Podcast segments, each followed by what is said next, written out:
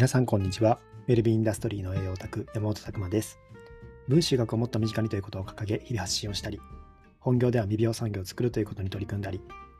健康と美容を仕事にしていくオンラインサロン、チーム未病ラボの運営をしたりしております。この配信では私山本が日頃の勉強会にて語りきれなかったことや、分子栄学を学ぶ上で役立つ知識、日々を持っていることを発信しております。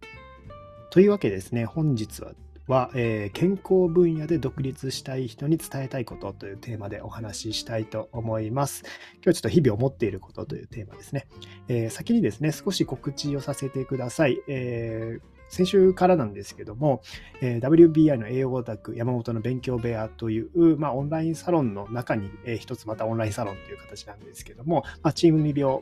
のこの、えー、オンラインサロンの中にですね、そういった山本の勉強部屋というコースができました。まあ、旧ライトコースですね、えー、ライトコースで、えー、ここはですね、勉強をメインにしたところだと考えているんですけども、まあ、そういったところが新しくなりましたよっていうお話で、このポッドキャストもですね、週に2回は有料の方で、そちらの方でオンラインサロン限定でお話ししておりますので、そういったところに興味ある方はですね、ぜひ深いところまで話してます。かなりマニアックなところまでお話しする予定ですので、ぜひよろしくお願いします。あと様々なチーム未病の方ですね、チーム未病コースの方から学べるお話だったりとか、あとは、えー、今、展開しているウェルビーホームプロダクトのもう最高級のハーブソルトですね。めちゃくちゃ原価も正直高いんですけども、まあ、そういったところで最高の品質のハーブソルトっていうのも一つも入っただけでプレゼントいたしますよというところもあるので、まあ、ぜひご自身の学びに活かしてください。はい、こちらはリンクの方からですね、えー、詳細見れますのでよろしくお願いします。で今日のテーマがですね、えー、ま健康分野で独立したい人に伝えたいことというところで、まあ、これちょっと有料のそのオンラインサロン限定で話すか迷った内容なんですけど、まあ、ちょっとこの無料でもですね、こういったところで悩んでる方いると思うので、お話ししようかなと思います。まあ、最近ですね、その一般の方向けにも、えチーム未病のこのコースの方に限定でやってた、まあ、コンサルティングみたいなものをですね、えー、させていただく機会があって、まあ、そういう中でもいろいろな方のお話聞いてて、やっぱりここで結構行き詰まってるんだなというところが感じたので、えー、まあ、その内容も少しだけですね、えー、お話ししたいと思います。で、まあ、結構迷われてるポイントとしては、まあ、これから独立したい。っていうところで自分でこう何か活動していきたい。まあ、そう思われる方って本当に増えてきてるなと思うんですけども、その時に、じゃあ何をすればいいのかというところですね。何をすればいいのかっていうところで、まず大事なのは、まあ、その内容ですよね。内容、どんなことをしたいか。まあ、それこそ健康食品を販売したいであれば、えーあるのか、まあ、もしくは自分でカウンセリングをしてその人の行動変容を作っていきたいというところですね。まあ、こういった様々な違いがあって、これだけでもうやるべきことって変わってくるんですよね。まあ、確実にこういったカウンセリングとか、個人のこういったお話とかで行動変容してもらって、その方からありがとうっていうのを、えー、もらってですね、そういった発展していく、まあ、そっちのコースを選ぶのであれば、やっぱり自分の言葉や発信力で、えー、影響を与えられるようになっていかないといけない。まあ、どちらかというと、インフルエンサーっていう、えー、言葉が最近では近いかと思うんですけども、自分の言葉発信に影響を持たせていくような設計をしていかないといけないですね。逆にですね、商品を売って、まあ、そういった健康食品を売りたいっていうところは、商品に魅力を持たせるんですよ。その場合は自分には別にブランディングはなくてもいいんですけども、商材を買ってもらえるように、こう持っていく仕組みが必要なんです。まあ、当然ですね、その売ってる方もインフルエンサーだと、さらに倍増でそういう売るときにですね、そういった広がり方も見せるので、まあ、結局どっちも大事なんですけども、まあ、大きく分けて、えー、結構相談に、えー、来られる方っていうのは、これから独立して個人でそういった方々の支援をしていきたいっていう方が多いので、えー、その場合は、やっぱり自分のブランディングをどんどん育てていく必要があるかと思います。で、ここの分野で活躍されている方見るとですね、やっぱり本を出版されてたりとかして、そういった講演されてたりとか、あとは実際にですね、えー、本以外にもそういった、えー、まあ、こう発信をかけておられるわけですよね。で、周りの方からあの先生の授業分かりやすいよとか、まあ、そういった形で評価をもらって、こういった形でその業界の中では有名になっていくというようなところを作っていかないといけないかなと思います。あとは実際、実績を出しているというところですね。例えば妊活支援だったら、実際不妊で悩んでた方が実績出して、私のプランをで、えー、そういったところが良、えー、くなりましたみたいな話とかですね。まあ、こういった実績とかも作っていかないといけないというところです。で、まあ、その中でですね、絶対必要になってくる要素ってあるんですよ。まあ、こちらの方向性を選ぶのであれば、必ずヒアリングっ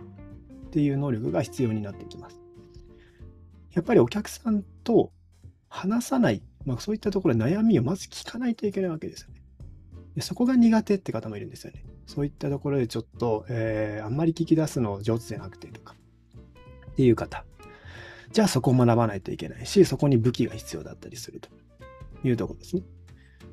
当然、えーまあ、僕たちのところで例えると、ウェルビーチェックとか、そういったものを使うことによって、カウンセリングをスムーズにこうつなげることができて、かつ、えーまあ、説得力を持ってその方に伝えることもできるっていうところをご提供してるんですけども、まさにそういったところが、まあ、ご自身で弱いなって思ってるのであれば、何かしら他のものでも作っていかないといけない。まあ、遺伝子検査とかもあると思いますし、その他検査とかもあると思いますけど、まあそういったところで、ヒアリング力っていうのは、これは絶対こう健康を支援していきたい場合ですね。まあ、避けて通れないところかなと思います。まあ、そこに対して何を自分で作っていくかですね。あとはですね、つながりが大事というところで、まあ、これもよくお話しするんですけども、全部自分でなんか処理しようと考えている方が多いなというところなんですよね。自分一人の力で勝負する。で、他の人にあんまり頼れない。頼ったらいけないって思ってるのかなと思うんですけども、これ頼った方が、お互いウィンウィンな関係になるんですよね。お客さんが例えば来てて、自分が栄養のプロだとして、で、栄養相談してましたと。で、お客さんから運動の話が来ました。私、運動専門外なんで、ちょっとわからないです。って言うと、お客さんも、ああ、そうなんだとは言うけど、ああ、なんかこうですね、そこ解決したかったなって思うわけじゃないですか。で、その時に、つながりがあって、例えば運動のプロの方が、まあ、身近にいると。あじゃあその人に聞いてみたら、これ解決するかもしれないって思うと、その場で、私のつながりで、そういうプロの方がいるんで、紹介しますねって言えばいいんですよ。そうすると、お客さんからすると、そこ解決できるなら、そういった人の話を聞きたいとも思いますし、自分としてもそこでありがとうって言ってもらえるわけですね。でかつ、つないでもらったその運動のプロの方も仕事が増えてありがとうですよね。お客さんの接点も出してくれてありがとう。っていう形も起きますし、お客さんからしても解決できるのでありがとう。この、これが循環するんですよね。だから全部一人で抱えようとしないことですね。まあ、そういったつながりがある場所に所属するっていうのが一つ重要なんじゃないかなと思います。まあ、できればですね、いろんな職種の方がいる場所がいいですね。結構、この業界的には、管理予算だったら管理予算で集まっちゃったりとかするので、そうするとうまくこう、連携が取れなくなってきたりもするとこなんですよね。まあ、そういったところの幅を利かせるっていうのもポイントかなと思います。であとはですね、えー、学んでからちょっと、えー、出直しますっていう方は結構いらっしゃるんですよね。そういった形で、まずはちょっと学んでからかなっていう方、えー、ここもう一つも言っておきたいとこなんですけども、まあ、その選択肢もありだとは思います。ただ、あの、学びの終わり来ないですよっていうとこですね。いつまでたっても学ぶが完了することってないっていうのがもう僕の結論ですね。この分子栄養学とか特にそうですけども、えー、当然時代とともに新しい話も出てくるし、今まで当たり前だったことが変わるし、っていうところで、学んで学んで安心できるようになる前に、その学んだ内容を少しでもこう伝えていかないと、そういった環境を作っておかないと、もう沼にはまります。終わりが来ないっていう沼があります。そこが結構、もう僕も痛感したところなんですけども、僕もどちらかというと本で学んで、まあ、自分で納得して、面白いなって思って終わってたタイプなんですけど、それだと何も生まれないんですよね。やっぱり何かこう発信するような、えー、こう場所を設けたりとかですね。まあ、そういったところを作っていって、えー、やらないといけない。で、まあ、自信がないというところでいくと、えー、それは喋ってたら、それを学んだことを伝えていったら自信になります。で、そういったところも、どっちみちビジネスを作る上で絶対やらないといけないんです。発信とか。まあ、そういったところっていうのは、こういった形でやらないといけないというのがあります。なら、もう一緒にビジネスを作りながら、